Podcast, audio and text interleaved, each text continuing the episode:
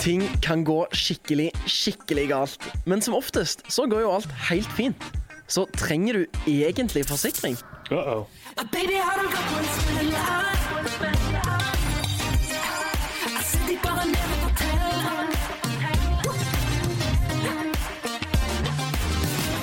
Jeg heter Elias Håverstein, og jeg kan ingenting om forsikring. Utenom at det koster penger og er en kjedelig voksengreie. Og ikke minst litt sånn 50-50 om jeg får erstatning eller ei. Det er bare så mye. Reiseforsikring, innbo, helseforsikring og en haug med andre tørre ord som vi på et tidspunkt må lære oss hva det betyr. Og er det i det hele tatt vits å ha noe av det? For å hjelpe både meg og deg med dette har jeg i dag med meg Hallgeir Kvadsheim. Han har peiling, men først skal vi få høre historien til den litt kåte og overivrige Andreas, som tok ting litt langt på familietur til New York.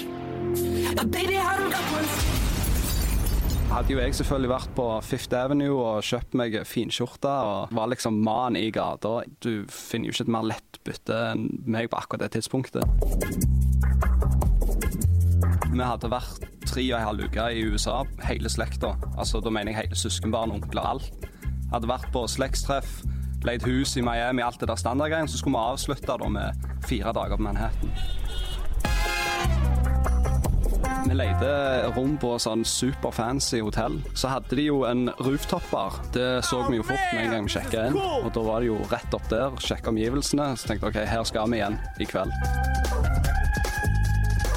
Etter den der obligatoriske shopping og trallinga rundt i gatene, så når kvelden kom, da var det opp i hotellbaren. Tar liksom Går inn i en heis, og så går heisen opp. Og det er liksom bare én utvei. Det er bare én plass du kommer ut, og det er midt ut på denne rooftop-baren. Så kommer du ut, er et sånt svært dansegulv. Folk eh, satt i sånn sittegrupper, du hadde en bar, du hadde DJ, og selvfølgelig utsikten, da. sant? Det var helt sånn spektakulært. Så hadde jo jeg selvfølgelig vært på Fifth Avenue og kjøpt meg finskjorte og var liksom mann i gata. Ingen visste hvem jeg var, jeg visste hvem ingen var. Jeg tenkte nå kan jeg kose meg, liksom. Hva skal jeg kose meg? Se rundt meg. Sant? Du ser folks eh, dress, type som Wall Street-folk. Folk med veldig sånn stressende jobber. Kommer sikkert ut der på kvelden da for å roe seg ned litt eh, før de reiser hjem. Går jeg i baren da og bestiller rom og cola. Det var det, var, det, var det de gikk i. Så kommer der eh, ei dame og setter seg på siden av meg i baren. Hun var sikkert rundt i 40-åra. Langt blondt hår. Det her var en MILF. Vi får blikkontakt, sier hei. Og hun merker jo med en gang at jeg ikke er amerikaner, så hun spør jo hvor du er fra. Så sier jeg fra Norge, og da er jo litt sånn samtalen allerede godt i gang, da. Sitter vi og snakker, og hun sier veldig lite om seg sjøl. Selvfølgelig er jeg så fokus, jeg blir jo sjarmert i senk. Jeg biter på, og livet er jo herlig, sant. Finner ei sånn ei eh, sofagruppe, akkurat sånn halvmåne. Med bord, og du kan liksom se ut på Chrysler-bildingen. Det, altså, det, er helt, det, det er så romantisk som du får det til. Vi setter oss ned, og så spør hun om, eh, om jeg kunne bestille noe champagne. Så tenkte jeg ja vel. Det er noen som vil kjøre hardt på her, så da Ja, det er greit, det. Så jeg går bort. Setter jo selvfølgelig champagnen på rommet til mor og far. Tar med det er akkurat sånn, sånn type stålbøtte med isbiter og to glass champagne. Og så setter vi oss ned, og så kommer det to venninner av Milfen, da. Prøver ikke å være stygge med folk, men de var gigantiske. Like brede som de var høye. De, det var liksom ikke sånn rullatorfeite. De her var mobile. Det her er sånn linebacker-feide. Kan springe ned en murvegg. Tar jeg et glass, tar jeg en slurk. Tenker ikke så mye over det. Samtalen fortsetter sånn generisk samtale. Tar en slurk til, og så er det litt sånn så når du drikker bobler, så er det jo litt sånn pang-effekt. Spesielt når du allerede er litt sånn tipsy fra før av. Så det smalt jo litt. Tenkte jeg liksom, ja, ja, Så lenge jeg hold, klarer å holde meg våken nok til å havne i senga hennes, så, så er jeg fornøyd. Og så tar jeg gjerne to slurker til, og så er det poff, helt svart. Da er det total blackout. Så er det et øyeblikk i den blackouten der jeg Det kan godt være, altså jeg vet ikke om det er ekte engang, men jeg setter meg inn i en bil, går ut av hotellet, setter meg inn i en bil, og hun sitter framme i passasjersida. Og jeg sitter jo da bak fastklemt mellom disse to svære damene. Og så er det total blackout igjen, og da våkner jeg opp midt på en eh, motorvei. Jeg sitter på den der kanten, helt på kanten, på sånn firefelts motorvei for hver vei, og det var ikke en eneste bil. Det var bekmørkt. Det eneste var noe trafikklys. Og det var så stille, du kunne liksom høre en mynt dette i bakken to mil vekk. Det var helt blikkstille. Reiste meg opp og liksom sjekka at jeg hadde alt med meg. Så å si alt mangla. Mobilen, penger, altså førerkort, kredittkort. Alt var vekke. Eneste hun var snill nok, var jo å la meg være igjen med to knapper på skjorta. Og det var kun den øverste og den nederste knappen, så de hadde jo ingen nytte. Greit, da var jeg blitt rana. Da var det jo eh, kun ett mål, og det var å komme hjem. Så da bare peilte jeg ut en retning. Jeg ante ikke hva jeg holdt på med, og så bare begynte jeg å gå. Og gå og gå og gå. Litt av en uh, situasjon Andreas har rota seg oppi her. Hallgeir Kvadsheim, du er siviløkonom og foredragsholder. Trenger nesten ingen uh, introduksjon. K hvor stor smell tenker du at uh, han Andreas her har gått på? Ja, det spørs det. Det var jeg faktisk litt nysgjerrig på. fordi at det er klart at hvis han da ble uh, bedøva såpass at de tok han med fysisk eh, i en bil, så vil jeg anta at de, de ønsker å ta ut penger fra, fra hans eh, kredittkort. Så jeg er spent på å høre om han, om han faktisk fikk eh, Om de fikk ut pengene derfra. For da, da, da sliter han. Da sliter han mye. Uh, med tanke på forsikringer, dekning og sånt. Når det er vanskelig å påvise at han er her det, det kan være vanskelig å påvise her at han er blitt utført en, en straffbar handling, eller om det bare er sett han, han var dritings. Ja, det er Altså, uhell kan jo skje når en er i et litt sånn eventyrlystent uh, humør som han er her. Ja. Uh, og vanskelig å påvise hvem sitt feil det er òg. Og uh, du var jo litt innpå det. En forsikring kan være en reddende engel. Men hvis, hvis du sjøl skulle du, du hører hva han legger fram av, av sin versjon av fortellingen, hva, hva rettigheter har han rent sånn forsikringsmessig? Hvis f.eks. det er tatt ut mye penger på hans eh, bankkort, så, så har han rettigheter til å få det tapet da dekka av banken. Men der gjelder det jo eh, visse regler. Altså, I utgangspunktet så vil jeg tro at de mener at han skulle dekke dette sjøl. med mindre kan påvise, han kan påvise at han ble frastjålet dette kortet, og eh, eksempelvis de brukte hans kode. Eh, Men hvis det f.eks. er slik at, eh, at en ser at han har brukt sin egen kode, og det til og med kan tenkes at han er blitt fotografert altså Mange av disse ATM-ene har, har jo kamera, eh, så de vil kunne fotografere han når han gjør det. Så, så sliter han jo selvfølgelig, for da vil jo ikke utgangspunktet nødvendigvis banken dekke, dekke dette. Eh, vi får eh, høre med Andreas hva, hva forsikringer han eh, hadde, og nøyaktig hva, hva, hva som skjedde etterpå. Eh, men han er her i begynnelsen av 20-åra. Uh, forsikring kan jo være et litt sånn fjernt begrep for sikkert han og, og ganske mange andre. Når han først har eh, på en måte starta denne veien mot voksenlivet, eh, men fortsatt er litt ute på eventyr, hvor, hvor begynner du? Ja, det, det spørs jo litt om han har flytta ut f.eks. Fra, barndomshjemmet, altså om han bor i, i sin egen bolig eller ikke. Eh, Det er jo sånn som f.eks. at hvis du reiser med familien, altså nå reiser han kanskje med Han nevnte mor og far, eh, så kan det være at han er dekka allerede av mor og far sin reiseforsikring. Men eh, eh, hvis han reiser litt på egen hånd, så bør en jo eh, kjøpe en separat reiseforsikring. Og Da anbefaler jeg gjerne ikke at du kjøper en sånn type eh, en forsikring som er knytta til den enkeltreisen, for de er ganske dyre. De blir gjerne solgt f.eks. av eh, flyselskapet som du skal reise med, men at du kjøper en helårs eh, reiseforsikring. Da får du også dekning hvis du er på byen i Stavanger, eller hvis du er på hyttetur. Eh, en må ikke nødvendigvis ta fly eller overnatte for at den skal tre i kraft. Eh, du, du, var, du var inne på dette med, med å være dekka av foreldrene sine forsikring. Og jeg vet at personlig så har jeg alltid bare vært vant med at eh, jeg, jeg antar at jeg har forsikring, og det har sikkert eh, mamma og pappa fiksa. Eh, men så går årene, og når, når er det ikke det lenger min skytsengel? Du, når det gjelder f.eks. Uh, innboforsikring, da, som er nærliggende å tenke seg, så, så er det jo faktisk slik at eh, du er dekka av mor og far sin innboforsikring sjøl om du bor på hybel på en helt annet sted. Altså for de som f.eks. Uh, kommer fra Stavanger, eh, men studerer i Oslo eller Bergen, de vil være dekka av mor og far sin innboforsikring normalt sett i kanskje noen år. Så sjekk det, fordi at eh, det er noen hundrelapper på å spare på å, å, å, å eh, slippe å kjøpe den innboforsikringen. Ja, og bare så for å ha det på det rene.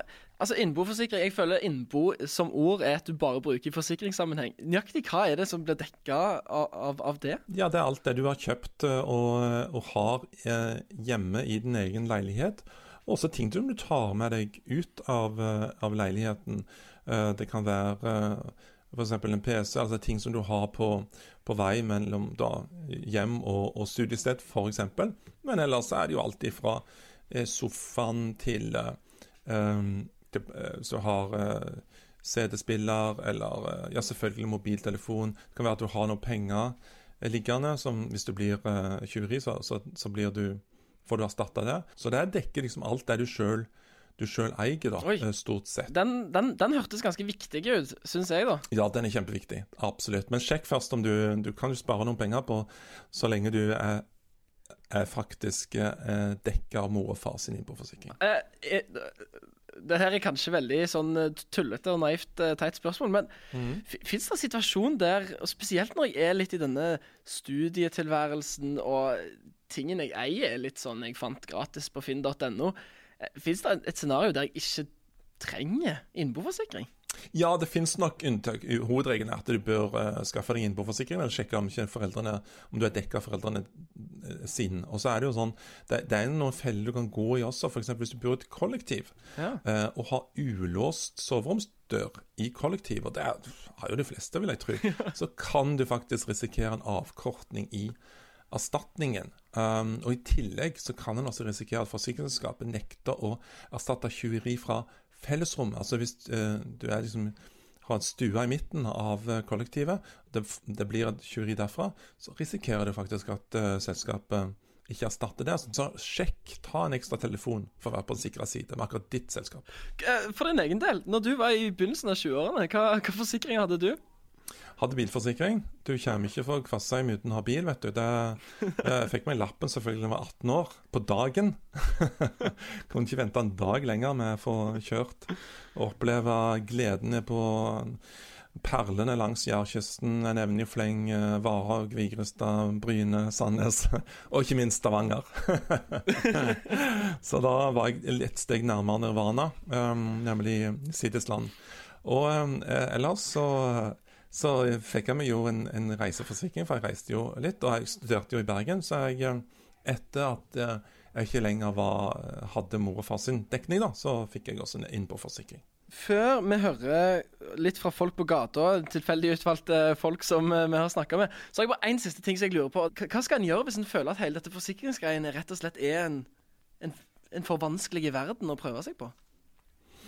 Ja, du, du bør iallfall ikke la være å forsikre deg nødvendigvis av den grunn. Men det er riktig, det. Det er jo ganske mange tilfeller der vi tenker at vi er forsikra, men så er det ikke det, fordi at det er vår egen skyld. ikke sant? Type tabber. Altså, vi glemmer igjen. Altså, vi, er, det, vi får ikke frastjålet en ting, men vi, vi glemmer altså, Mister jo mobilen kanskje på båtturen og sånt, og så glipper den ut av hånda, og så faller den til 60, 60 foot and under. Så, sånne type ting er jo kjipe, men um, der er det ikke noe dekning, dessverre, for, uh, for, for forsikringene. Um, se på vilkårene. Det er lett, sier du kanskje. Det er ikke det. Det, er ikke det, vet du. Det er ikke noe særlig lett. Det er jo en liten skrift. og Det er som en annen ting som jo er kanskje litt ubehagelig for en del, at de oppdager når de skal da få ut pengene, at det er en store egenandeler. ikke sant? Altså Enten på innenforforsikring eller reiseforsikringen. Så det er egenandelene spiser opp en del av uh, erstatningen, da. Uh, Ja. så, så det er jo gjerne slik at dess lavere pris på en forsikring, iallfall på innbo og reise, kanskje høyere um, um, egenandel. Så du får ikke nødvendigvis i pose og sekk sånn sett. Og Bør en da vurdere eh, det før en, en går for en forsikring? Litt sånn eh, Nå velger jeg en billig en, men hvis jeg trenger eh, forsikring, så er egenandelen såpass stor at jeg burde kanskje velge en dyrere forsikring? Eller, altså, Ja, generelt så er, tenker jeg jo, eh, og dette er jo litt det større bildet, at du skal forsikre katastrofene i livet ditt. Du skal ikke forsikre bagatellene. Eh, de bagatellene i anførselstegn, da, som f.eks. å miste iPhonen sin, eller, eller um, uh, få, få en vannskade på uh, som du nevnte, Mac-en din eller PC-en din, eller hva det skal være, der finnes det også forsikringer mot. Altså Det kjøper du gjerne gjennom Elkjøp Power, eller du kan kjøpe det separat. Forholdsvis dyre forsikringer i, i, med tanke på hvor lite eller så, hvor, hvor få som får utbetalt. Og jeg vet jo at med en gang jeg sier sånn, så kommer det 13 anekdotiske bevis på det motsatte. På at den og den og den fikk, eh, fikk bruk for nettopp den sånn tabbeforsikringen, uflaksforsikringen og sånt. Men i det store og hele så tror jeg du skal styre unna de og, og velge de si, tre store innbo, reise og bil. Og uførhet. Ja. Og uførhet, ikke minst. Og, og uførhet. Ja, så de fire store. De fire store, ja. ja. Bil er jo avhengig av om du har bil, altså. Du må ikke være helt uh, idiot å ha bilforsikring uten biler. Nei, det er sikkert noen som har funnet på det òg en gang. Ja, jeg har iallfall hatt deltakere som har hatt f.eks. Uh, billån uten bil. Det er ganske vanlig, den, uh, gjen, den gjentakeren. Hvordan får en til det i det hele tatt? Altså, det er du, bruker du- lånet på noe annet? Ja, ja, nettopp. Og så selger du bilen, og så beholder du lånet, og så er det Ja, så dekker ikke det, Så du, har du det gående. Don't get me started. Vi skal høre litt eh, hva folk eh, har tenkt. eh, Folk, Ja. folk sine tanker om, om forsikring, og hva forsikringer de har, og hva en bør ha og ikke ha. Lytt på dette her, Algeir. Hva forsikring har du? Jeg tror ikke jeg har noen forsikring, egentlig. Reiseforsikring, innboforsikring. Har ikke peiling. Jeg flytta nettopp på meg sjøl. Livsforsikring. Hvis jeg stryker med, så får kona penger. Og det er jo fett for hun. Helt ubrukelig for meg, så da får hun betale det i så fall. Men hva tenker du er den viktigste forsikringen å ha? Nei, det er innboforsikring og reiseforsikring. Eh, Innboforsikring og reiseforsikring. Det er de to viktigste. Alt annet er smør på flesk. Tenker bolig. Just in case ting skjer. Det vet vi alle nå.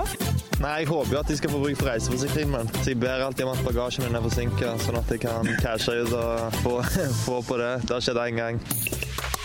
Syk hund og tusenlappene fyker. Ja, for Du har hundeforsikring? Selvfølgelig hundeforsikring. Er det en selvfølge? Ja, ja. Det er dyrt. eh, Dyrlege er dyrt. Hva tenker du er den viktigste forsikringen å ha? Hundeforsikringen.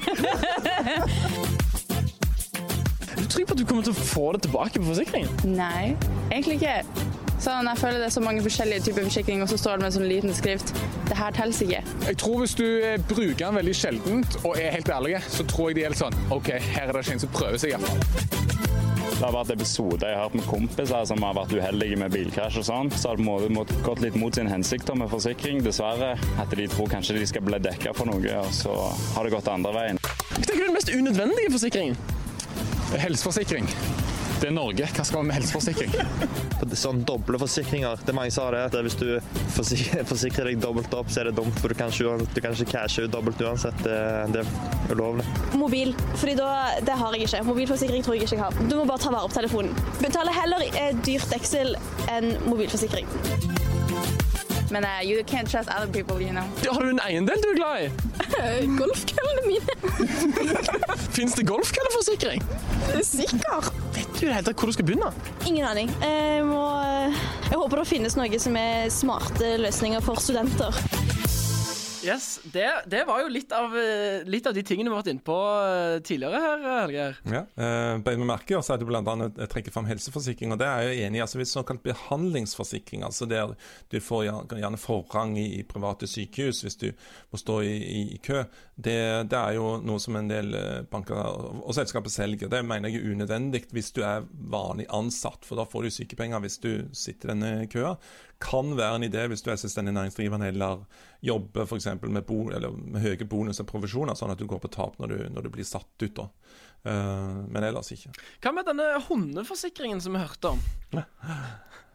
Ja, jeg vet ikke om jeg skal si så mye om det, for hver gang jeg sier noe kritisk om dyreforsikringer, så får jeg en sånn der eh, Jeg får et eh, Jeg får en en, en, en, en, fotballstadion med nettroll etter meg. Um, det er et sårt tema for mange, det der. Altså, eller ikke sårt, men det er et problematisk tema hvis jeg sier at jeg, jeg mener jo at, eh, at den er oversolgt, rett og slett. Um, Det er en forsikring som er forholdsvis dyr, og med også høy egenandel, ikke minst.